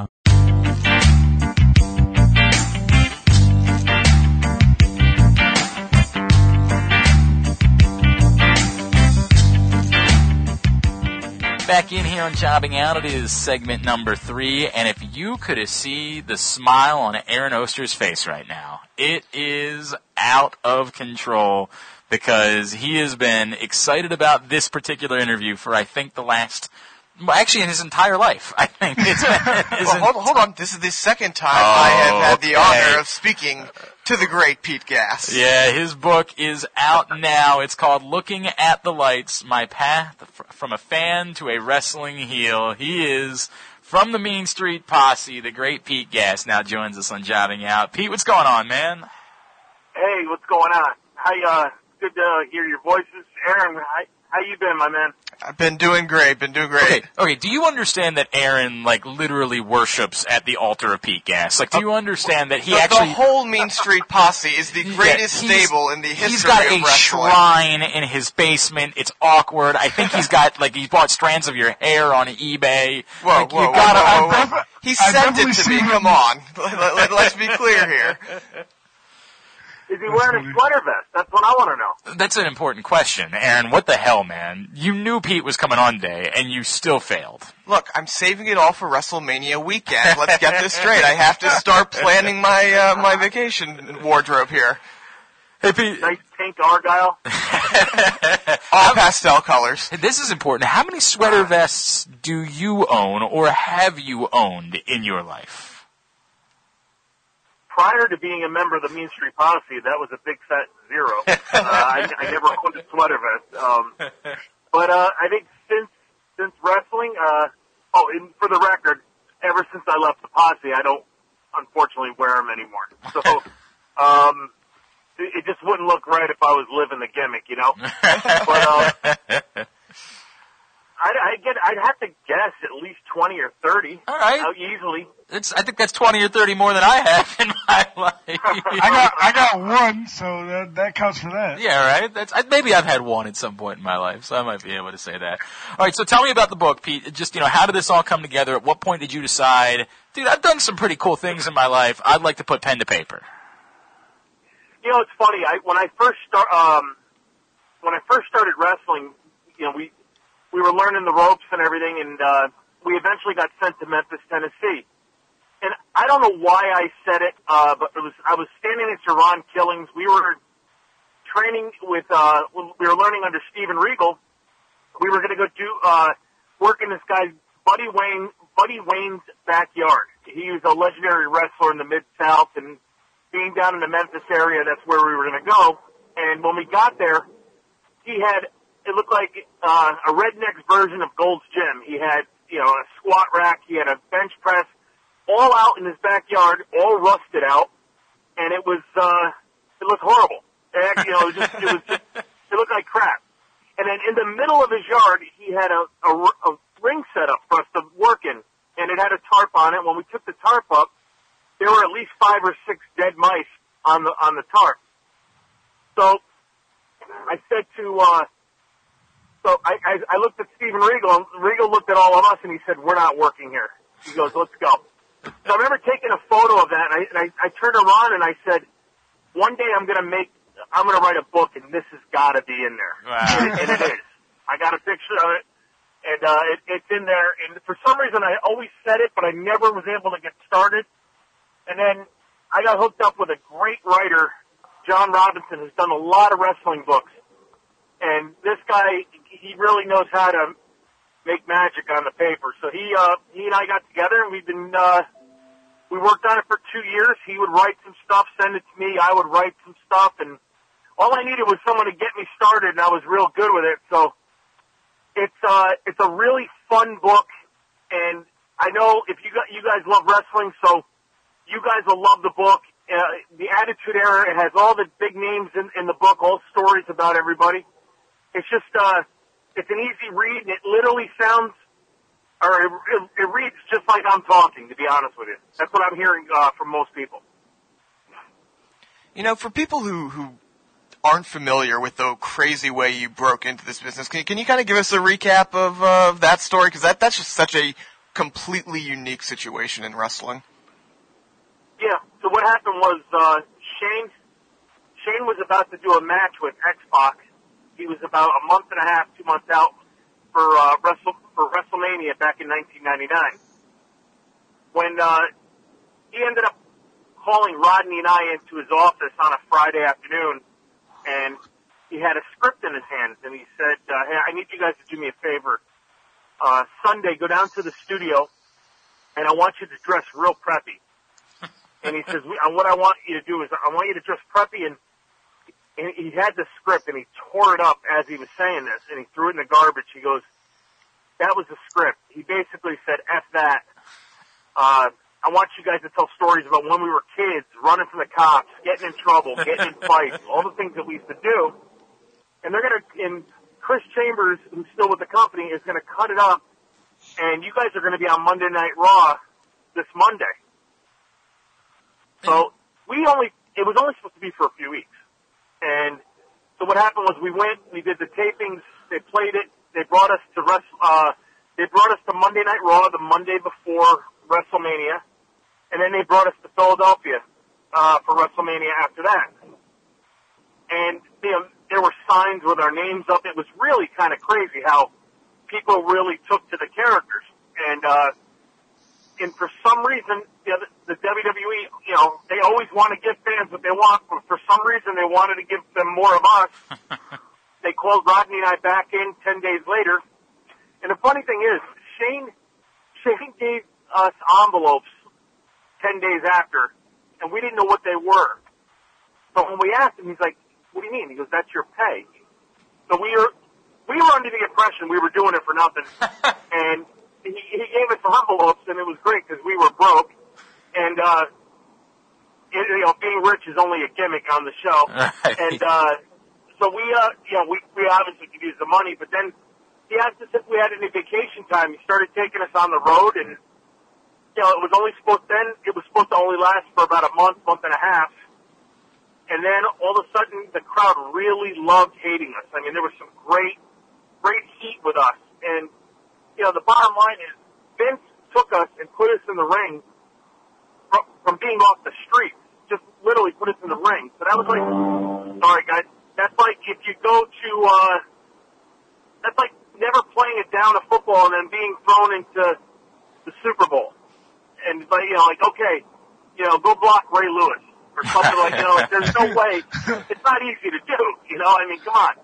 So, you know, it was, it just, the story is unique because no one has a story like this where they've just been thrown into the fire. And it just tells how, you know, we went and we parlayed something that was only supposed to last a couple of weeks into a, a three-year contract. Wow. Wow. Was it was it ever um you know like when you, when you arrive and you're friends of the, like the boss's kid and you don't have a wrestling background, I would think that maybe in the locker room there, there might be a few looks, maybe a few things said. Like how did that go over when you got there like hanging out with all the other guys in the back? You know, when we first got there, we were a novelty. And I think that's the way the boys in the back, you know, that's the way they took it. You know, it wasn't something like they were thinking, uh, we were going to be there more than a few weeks. And then when we kept coming back, I think after a while, a few of the guys who didn't get to really know us were kind of like, you know, what are these guys doing here? Get out of, you know, like, so I think they started to get a little tired of us being there because, I mean, let's be honest, you, you only have so much time on a show and it's, it's taking away from them, you know? So, I think, you know, over, over time we won these people over, but it, it took a lot, it took a lot of hard work and it took a lot of beatings, uh, you know, in, in order to gain their respect. You know, Pete, what's what's crazy to me is the fact that as a huge wrestling fan and someone who um, obviously I have an athletic background, even if I never became a wrestler, it would still always be something cool to perform at WrestleMania, and you got to perform at WrestleMania and perform very well. Um, when you were first walking down the ramp at WrestleMania, what was the first thought that went through your mind? Don't fall. don't fall. Don't, don't don't trip. Don't trip through the ropes. Um, but it's funny, you know, like what you said just now really hit me because it's one of the reasons why. Another reason why I wrote this book. And you know, when I was when I was started, I was a wrestling fan just like you guys. And you know, and I used to say to myself, geez, I wonder what it was like to be in the ring with The Rock, or what it would be like to work at WrestleMania, or any of those things. Like, and and that's that's why this book is something that is special for those people because any fan that thought that, you get to live it vicariously through me because I'm telling you what had happened and what went down and what it was like, you know, at, during the greatest era of wrestling, in my opinion, because I mean, let, let's face it, it's been over 15 years and people are still talking about the Attitude Era. No doubt. No doubt. No doubt. He's Pete Gas. The book again is Looking at the Lights, My Path from Fan to a Wrestling Heel. You know, obviously you came in, you came in as uh, Shane's guys, and, and you got to work, and, and even before, obviously, uh, coming into the business, you got to know the McMahons well, and we're still, you know, 15, 20 years later, wrestling is still, it's all about the McMahons. You have Shane and Stephanie, very big part of the product right now, and I'm sure Vince is going to be coming back in a short time. What is it about the McMahons, both as people and as characters, that, that has captivated the WWE universe for so long? Well, behind the scenes, it's one of the nicest families you'll ever meet. I mean, top to bottom, from Vince down to Stephanie. You know, uh, You mean Vince doesn't just such- actually force everyone to kiss his ass? You mean that? I you mean that's not actually real? Like you mean he doesn't actually pull his pants down and force everyone to kiss? I, I just I. What you're saying right yeah, right? You're saying something that I'm not okay with right now, Pete Gas. I'm sorry. I gotta, I gotta, I, I'm calling, uh, I'm calling out the truth. Uh, no, I never had to kiss his ass, that's for sure. No, I'm sorry. I, I'm interrupting But, uh, you. I apologize. Go ahead. No, no, you're good. You're good. So, uh, no, the truth is, I mean, they're they're just such great, genuine, down to earth people, and a compliment I always give them is with all the money that they have, you'd never know that they were that wealthy because they're just so down to earth, and they don't they don't make believe they're better than anyone. They just you know they care about their family and friends and the business and the fans, and I mean, you look at what Shane does in the ring. You know, look at what he just did the other night. You know, he didn't. He doesn't need to do that stuff, you know, but he does it because it gets. It, it's great for the fans. It's great for the business, and he's all about helping the company. And he'll throw his body out on the line for anything, uh, wrestling related. Do, do you know if there was ever anything with Shane that like he wanted to do, and and somebody finally intervened and said, "Dude, no. Like you could jump off the you can jump off the Titantron, you can do the jumping from post to post thing, but we're not gonna let you do this." Did you ever just, just see anything like that? The only thing I can relate to that story is uh, when Shane faced Kurt Angle at King of the Ring, and he kept trying to get thrown through the uh, those glass, those panes of glass. Yep. You guys familiar with this? Yep. You know Yeah, oh, absolutely. Yes. When he almost broke his neck in 47 places, yeah. he kept, uh, you know, he kept bouncing off and landing on his head. And in the back, uh, Vince was starting to get kind of hot. Told him to move on and stop trying to kill himself and stuff like that. But Shane was determined to have Kurt throw him through that glass, and eventually he got his wish. Wow. Wow. But Vince had said, "No, we're we're moving on. You guys got to do something else." Well, I, you know, he's in the gorilla position, and he has his, the microphone. And he's trying to. T- he's talking to the the referee. Right. And it, with, the ref has an earpiece in, and he's like, "Tell him to move the F on." And uh, Wow. you know, Shane, Shane just, Shane has a, a you know purpose, and once he has his mind set to something, you're not gonna you're not gonna change it. That's crazy, man. That's nuts. And I guess he can get away with that more than maybe say your average wrestler could, right? Like he's in a little bit more of a position to be able to be like, yeah, man, um, I just vetoed that. Yeah, like my idea here outweighs yours at the moment. There's probably like four people that can do that. right. Exactly. So let, let's talk about Shane here. You know, Shane comes back last year. He does the crazy dive off the cell, and we kind of thought he got that out of his system. But he shows up last week and he feels the need to be sent through a car window, and who knows what he's going to do at WrestleMania. Does the guy have a death wish, or, or what's going on right now? Shane is an adrenaline junkie. I refer to him that I've been referring him to. I've been referring to him as an adrenaline junkie for since I can remember, and I even talk about it in in my book. But he, uh, yeah, he's always had this like rush of adrenaline desire, like need, like it's a drug. You know, he always jumped off things that were too high and always wanted to do something that's a little bit crazy when we were kids and he just I guess he just can't get it out of his system because you know, I knew indirectly without knowing, but the, the night he came back on Monday Night Raw in Detroit last year, as soon as I heard that he was facing The Undertaker in a Hell in a Cell match, my wife and I were on the couch, and I just I looked, I turned to her and I said, "We're going." And she's like, "Why? Why do you want to go so bad?" And I said, "Because he's going to jump off that cell." She goes, "How do you know?" And I just started to laugh. I said, "Because I, I know Shane." And uh, I said, he, "He's he's that crazy to jump off that thing." And then, Sure enough. sure enough, we got there. There he goes. He Oh. climbs to the top, and I was nervous for him to be honest with you. Um, So was everybody. not, you know, I remember hearing I remember hearing all the stories about Mick Foley going through the uh you know, when he got thrown off the cell by Taker. And uh I remember hearing all the stories about how, you know, he had so many broken bones after that match. So when I saw him go up there I was you know, I was genuinely like I, I was afraid for him, you know? But he was definitely hurt, you could tell. No doubt. No doubt. All right. Uh, Pete Gas again. The book is called "Looking at the Lights: My Path from Fan to a Wrestling Heel." AJ, what you got?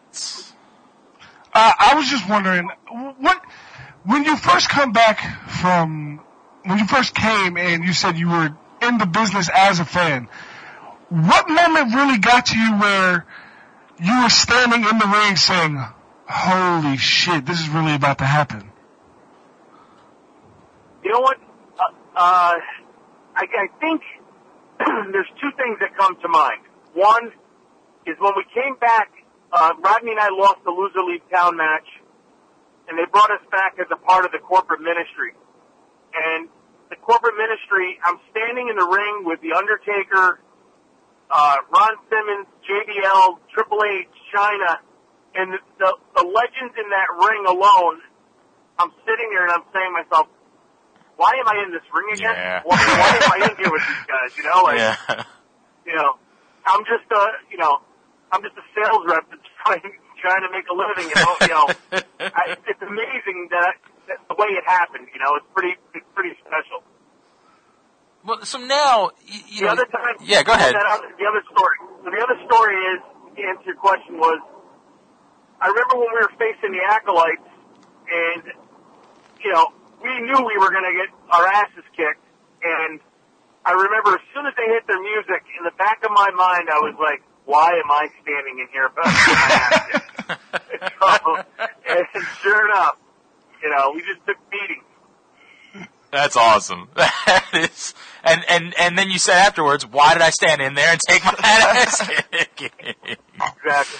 Oh man. Hey Pete, now all these years removed, right? Like you, you've obviously been away Yep. from the WWE for a long time, but with the book, you've been doing a, a lot of publicity of late and doing a lot of podcasts, a lot of shows. Just when when you go out and experience, and people still care this much, like how much does that mean to you that something you did for three years still resonates the way that it does, and like.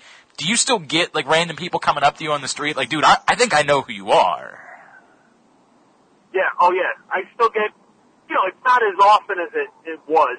You know, I'm a lot older now and, uh, you know, I got a, I have a beard and, uh, you know, other than the size, I'm just pretty.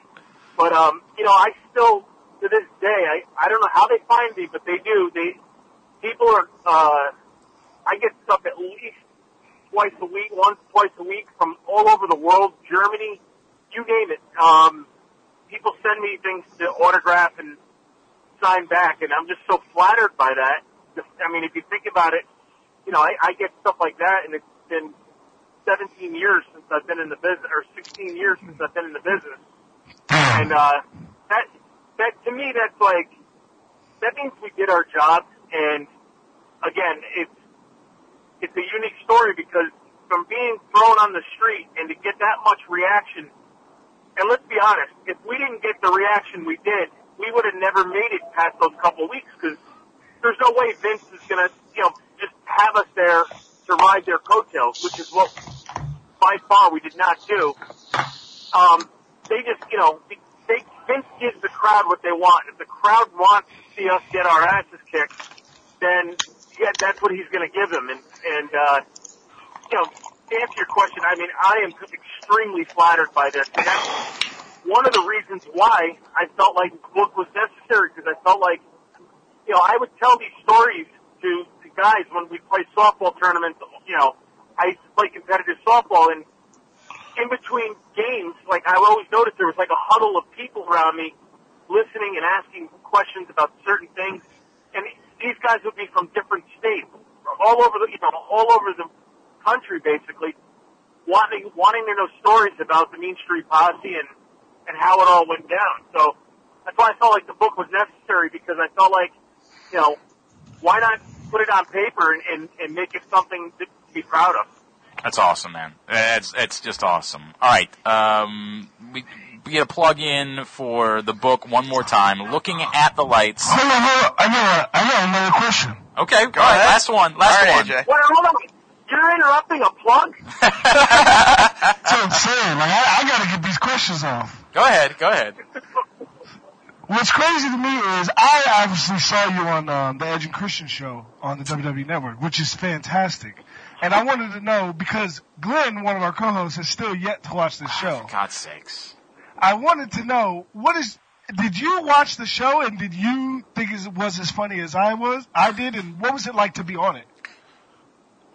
to be honest with you, I when I watch the show and I still watch the episodes now and again, I I'm laughing, but I'm laughing for different reasons. I'm laughing about stupid stuff that we were doing to each other, uh, you know, off the air. You know, like and and have when I would shoot that show, we would go there and, and I would be there.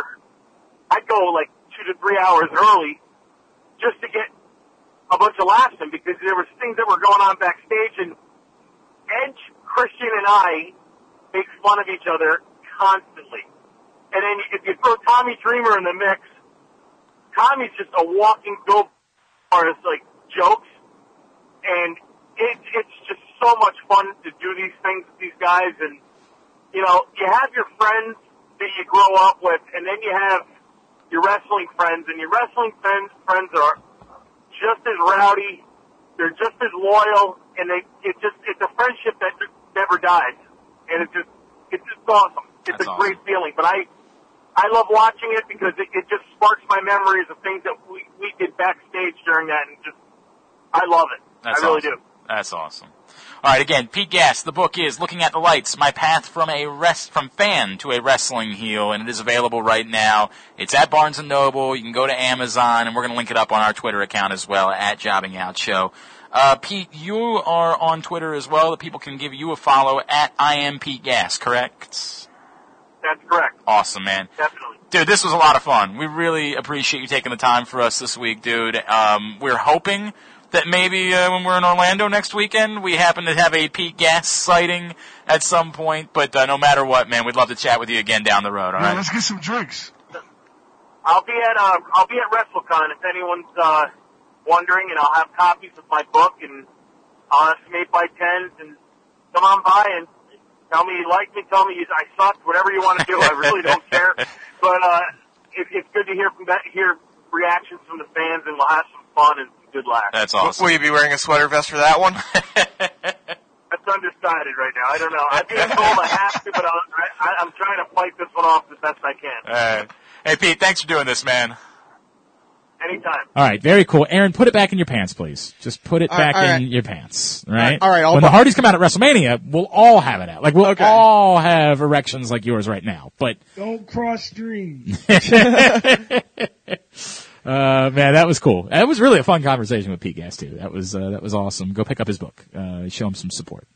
All right, a bunch of stuff that we haven't gotten to. It's just been a busy week news wise, so let's try to uh, knock some of that out here, including uh, Aaron. Really, some unexpected announcements when it comes to Hall of Fame ceremony inductees. Yeah, well, let's just start right there. Um, you know, I mentioned it before. Natalya is inducting Beth Phoenix. Makes perfect sense. They were tag partners together. We thought it was going to be Kelly Kelly, but N- Natalya makes all the sense in the world there. No issues. There were two that came out that raised some eyebrows. The first one, uh, as he himself tweeted out, hell just froze over because Jim Cornette is, I guess, back in the is. WWE fold Well, to induct the, well, in Yeah. some form. He's good enough that they're willing to Yes. put him on television Correct. to induct the Rock and Roll Express. And I can only imagine there's going to be like a five minute delay there because Jim Cornette has made his living the past few years trashing everything about. WWE. It- look, I, this is where you give credit, I, and I don't know this, But the one of the things that you do appreciate about Triple H is that he has gone like n- not only is he a nuclear heel, he's been nuclear about getting people back with Bruno and Warrior, Correct. and the list goes on and on. So you almost assume that this is Triple H related. I don't know that. You know what I mean? Like I can't I can't say that with any level of certainty. Um, but it would make sense if Yes. that was the case, right? Yes. It would make sense if Triple H was behind this. Um, Jim Cornette's crazy. you know, like you we, we, we've had him on the Yep. podcast. Yeah, he, was he was crazy. bonkers. Like they, they are nuts. legitimately. I guarantee you, they are going to be using the maximum amount of delay they can actually have. Yeah, Like, and I don't know what that is for an internet broadcast. Like, I, you I know, don't know either, but I you don't know, know how that works, but um, you know, I, I'm good by it. You know, the the question now from a lot of people is is is this paving the way for Jim Cornette to get into the Hall of Fame himself? Yeah, I think that you know him with the Midnight Express. You know that makes all the sense in the world. They still need to go in, and he was a part of them, and he needs to go in. I, I'd be yes, I would be very surprised if he is not back in the Hall of Fame uh, pretty quickly. And, it, and I'd, I'd love to see Next year. Yeah. Potentially, very, very potentially next year. Yeah, yeah. I, I think the more interesting thing is, is he, could he be around for other things besides the Hall of Fame? Well, but what really? On And he's still a good honestly, mouthpiece. He's still, if, if they, boy, he's still a good mouthpiece. I hear you. It's just tricky, man. Oh, is that, you, you, anytime you give Jim Cornette a live mic, yeah, I don't you- know. You, are, you are, uh, I think it's, I think it's yeah. one of those sounds good in theory types of things, and then like, nah, you know, Well, nah. I, I think it's more something like, if everything worked, I could see it working, but yeah, oh, it's dangerous. It's dangerous to give Jim Cornette a live don't know about microphone. I don't know about. And you can't just stick him on SmackDown where it would be uh, taped. But that's not the only one. No, that's not the only one. Um, DDP, we thought it would be either uh, Jake the Snake or Scott Hall. Or both. Or both. We thought that would make all the sense in the world. Um, it's not, but if it wasn't going to be these two guys, the one guy who it would make sense would be Eric Bischoff, and that's who it is. And he's back, and he's better, than, ever. You know, I've also heard he has a knack for making things better. Um, you're right. If it's not going to be those two guys, it makes sense that it's Eric Bischoff. Obviously, DDP was was synonymous with WCW, right? Like the the two of them. Bischoff was the is the reason he had a career because he was the one who pushed for a 40 year old to start getting a main event spot. Like So- that that was all Bischoff So there. makes all the sense in the world. It's still going to be disappointing to me because this I thought was going to be like the moment of the night was Scott Hall and and Jake the Snake inducting DDP after what they've been. You know, like I just thought that was going to be wonderful. So I'm I gonna I'm disappointed. I'm disappointed now. Maybe they're worried about Scott Hall and Jake the Snake. Maybe it's the type of thing where they say we don't want to put that pressure on those two two guys. They've been through a lot and just not not not worth it for That- us. that- you know, it might be something where, right or wrong, they don't want to focus on it. They want to focus on his wrestling career. They want this to be a happy time. And, and you have Scott and Jake, and, and while it's certainly happy that they've gotten I it, was you're also it's very happy. The, the the stories that they would tell would probably go through a pretty dark thing, which I think would be great. I think would be awesome. I'd love to watch that. But I could see a situation where they were thinking we can also get great, you know, really powerful stories out of Bischoff that are happier stories, that are fun, that are that are lighter. yeah, yeah. I, I, I, again, if it was up to me, it would be Scott and Jake. yeah. But I can see a I can see the argument for Eric Bischoff here. I, I hear it. And look, there's nothing wrong with having Eric Bischoff induct. And again, Bischoff involved again with WWE in any form is a good thing. is yeah, it's wild. It's definitely wild, and um, you know, we'll see if that leads to anything as well. All right, do we? Is there anybody who's a presenter we don't know at this point? Uh, I other than Rude, Oh, also, do we have a celebrity? we don't. That's the weird thing. We don't have a celebrity. But they've done that before, where like they don't want the celebrity to be like the big story, so they kind of waited until the end. Uh, I feel like they've waited, but I don't know if they've ever waited because I feel like the only time they've waited till the week of to announce somebody was when they announced Kevin Nash the week of. right. I, I don't know if they've. I don't feel like they announced Drew Carey super early. I don't remember them. I mean, although in fairness, I cared so little about it that yeah. I, I don't remember. Um, I think they could still. I think they could still announce somebody. Oh yeah, I mean it's a celebrity; they can do Right. whatever they want there. Yeah, um, yeah, I, I think the only one we don't know because we know that uh, both members of the APA are doing uh, Teddy Right. Long. By the way, have you seen his shirt? no. It's Holla Holla Holla Famer. Oh, why didn't I think of that? It's really good. That's great. That's great. All right, so there's that. Now, how about some news regarding the WWE and a potential acquisition? Yeah, uh, Ryan Satin from Pro Wrestling Sheet, who is has become one of the better guys as far as he doesn't. He may not re- report a ton of things, but when he does, it's usually there's a good amount of truth to it. Said last night, put out a report that there have been uh, quiet talks between Sinclair and WWE about WWE purchasing Ring of Honor. Whether and, the- the report went on to say that the idea, at least right now, would be that Ring of Honor would still exist. It would just exist on the network. It would exist under WWE control. Mm-hmm. Um, but obviously, a you know we don't know that's going to happen, and b you know the talks when they were purchasing WCW was to keep WCW afloat. So anything can happen after uh, after the purchasing happens. Well, let's not kid ourselves. If they get Ring of Honor, Ring of Honor is not going to be Ring of Honor for more than the short time. Short term. Come on. Right. No, I, I mean it's it's not going to be Ring of Honor. Like Right. it might be Ring of Honor. They might actually try to keep it on the network just to get more content for the network, but it's not going to be Ring of Honor because it's not going to be gonna independent. it's going to be WWE Ring of Honor. Right. Right. It's going to be what it is. It doesn't really make sense for them to have something competing against NXT either. I mean, I, I could see them almost creating the minor league system where you have NXT as your AAA, you have Ring of Honor as your Double A. That's where you that's where you put a lot of these guys who can't make NXT right now. And you build, and here's the thing: there's a lot more double A's than there are minor, major league teams and triple A teams because guess what? It's a feeder system. So when you have Ring of Honor to combat with, I the English Championship Wrestling and Japanese Championship Wrestling and Australia Championship Wrestling, Right. which I think is the end goal for them to get is to have a product in all of these countries, building up subscriber bases in all of these countries. I hear you. I hear you. And look, I It makes all the sense in the world for WWE. I think it would be bad for wrestling. No, I think it would be said- I- very, very bad the for wrestling if this happens. different people that have wrestling, the better, right? Like Yeah. that's that's who wins. I, I, I, I feel you, but at the same time, uh, has the UK tournament not been beneficial for the guys in the UK tournament? Well, only for a few of them. That's for for some it has not been beneficial. Yeah. But but, but it, it got them more exposure than they ever got before. No, I- if, but I- if I'm right. telling you an American wrestler that if you know Impact Wrestling, we, you know we know could fold at any time. Ring of Honor, if they're bought by WWE, all of a sudden you have almost no alternatives to WWE to actually make a living in Right. America wrestling. Right, and unless you unless you're good with. WWE. Right, and this is the argument that, like, like what what Cody has attempted to do recently, what like Ryback has attempted to do is to say, you know what, fuck it, I can I can make a good living, but all of them have needed to have a primary source of income still. It's nice to say we're going to travel around the world, we're going to do all these independent appearances, and that's all well and good, but they still need to have somebody that's paying them a, a, a more sizable chunk of what they're getting for the year in order to be able to do it. And so they found that with either Ring of Honor or they found it with T- TNA, depending on who the wrestler is that we're talking about. So, eh, you know, I hear you, and and They're, and they're always going to find that. Is the point that I'm making. so you're saying you think there'll be something else that comes up that if Ring of Honor and TNA go away, that somebody else will take a, a run at it. And and it might be eventually, but there will be like Ring of Honor or TNA popping around during WCW? No.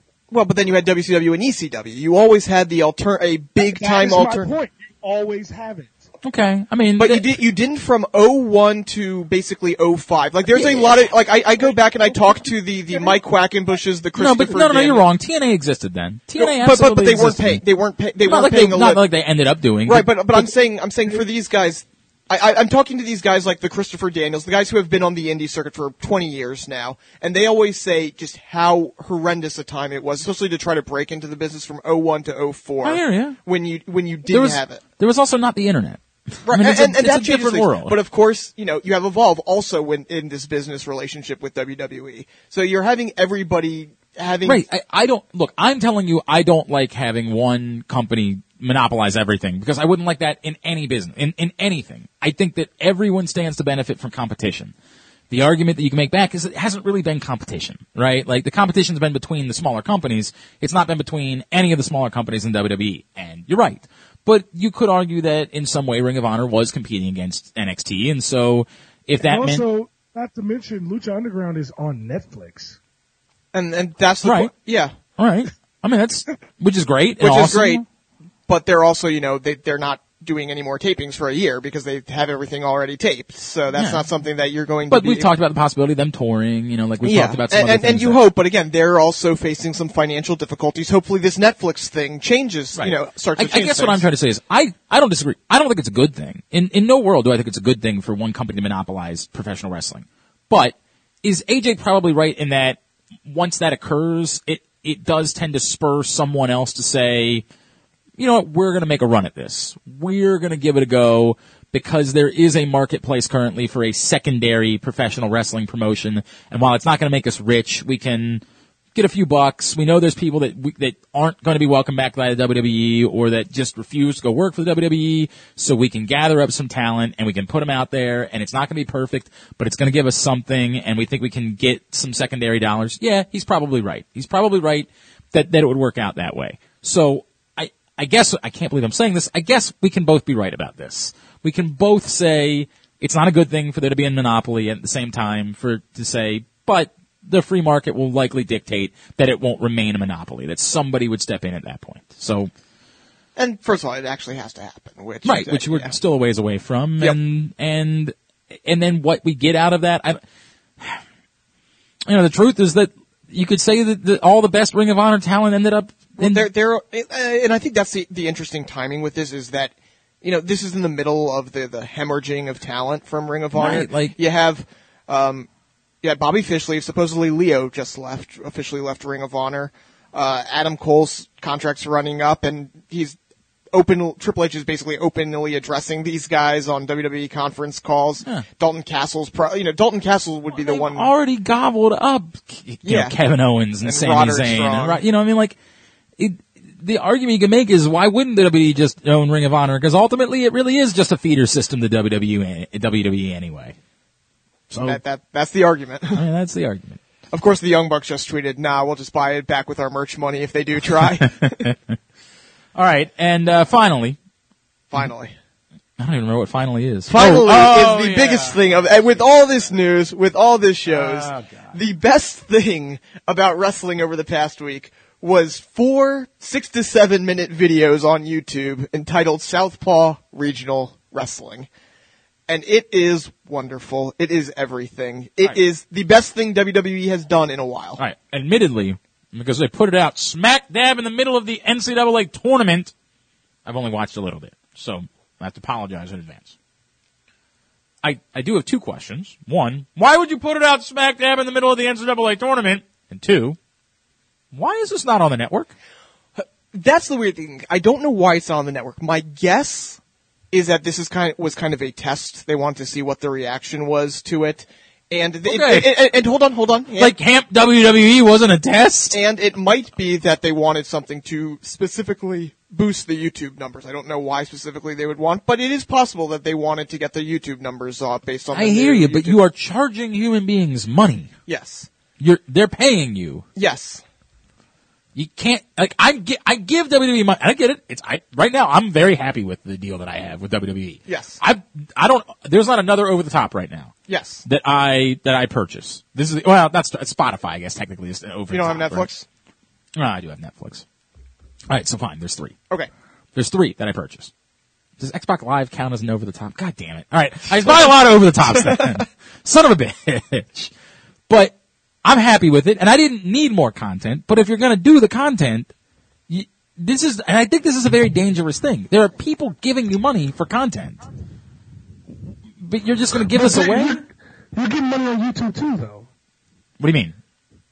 They get money for their sub- No, I subscribers. hear, you. I understand that, but what I'm saying is like you've asked these people to give you extra money, and and th- you're not going to give them the benefit of being able to watch. You know what I mean? Like it just seems like the type Well, to of be thing. fair, at the same time, they did give two years worth of old NXT on the network, so it's not like they weren't they were just ign- ignoring Yeah, WWE Network. I hear you. I, I'm, I'm not complaining about getting the, the beginnings of the full sale I mean, they NXT. Gave you, they gave you the greatness that is Edge and Christian, and you haven't seen Fuck's sake.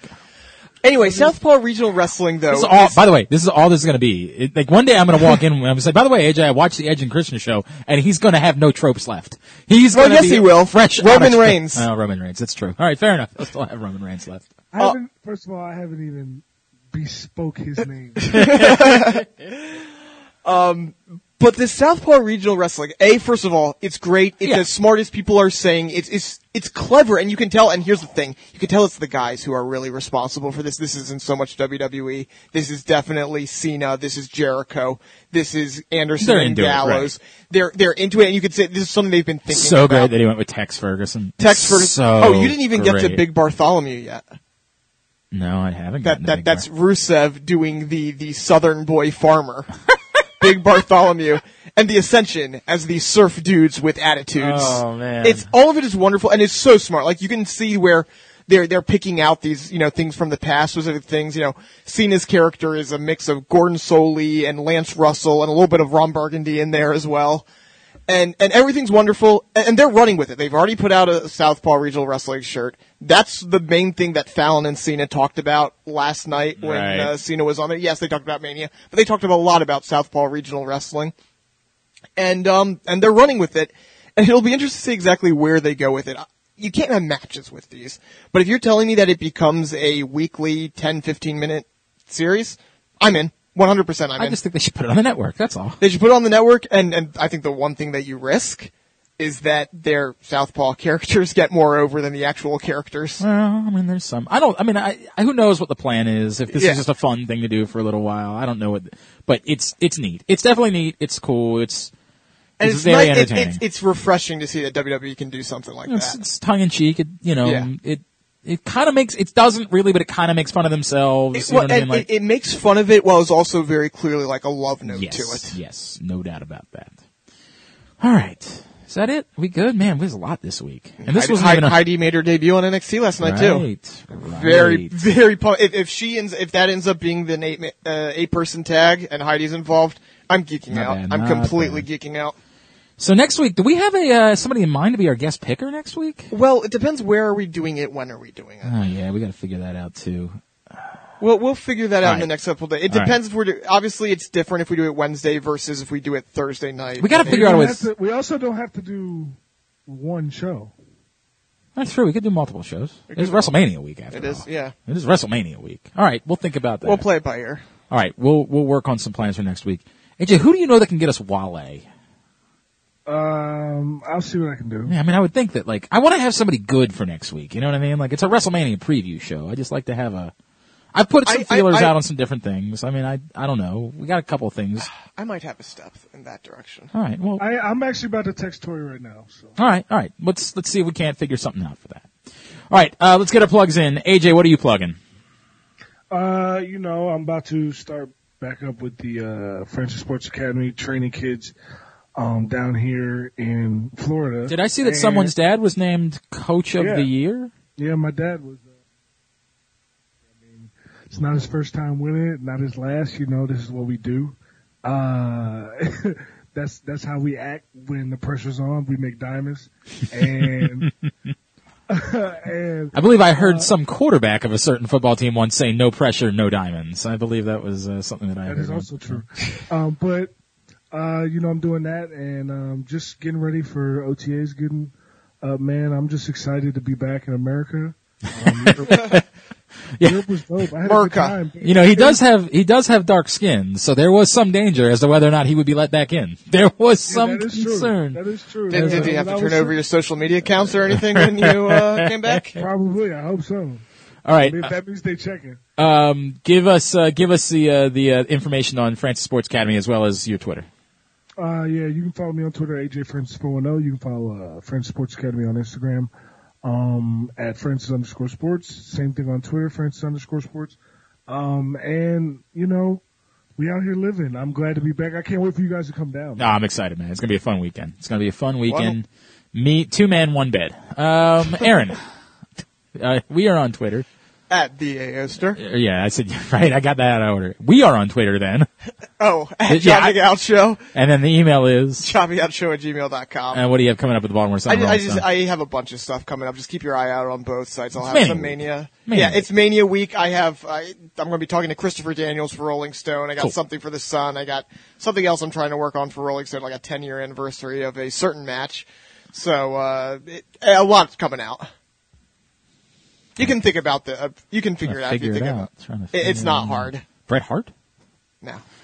I'll think about that. All right. Um, I'm on Twitter at Glenn Clark Radio, and glennclarkradio.com is the website. Uh, thanks again to Pete Gas for Aaron Oster and for The main event. Vince. Vince. uh, uh, AJ Francis the Washington Redskins. This is jobbing out. Junior!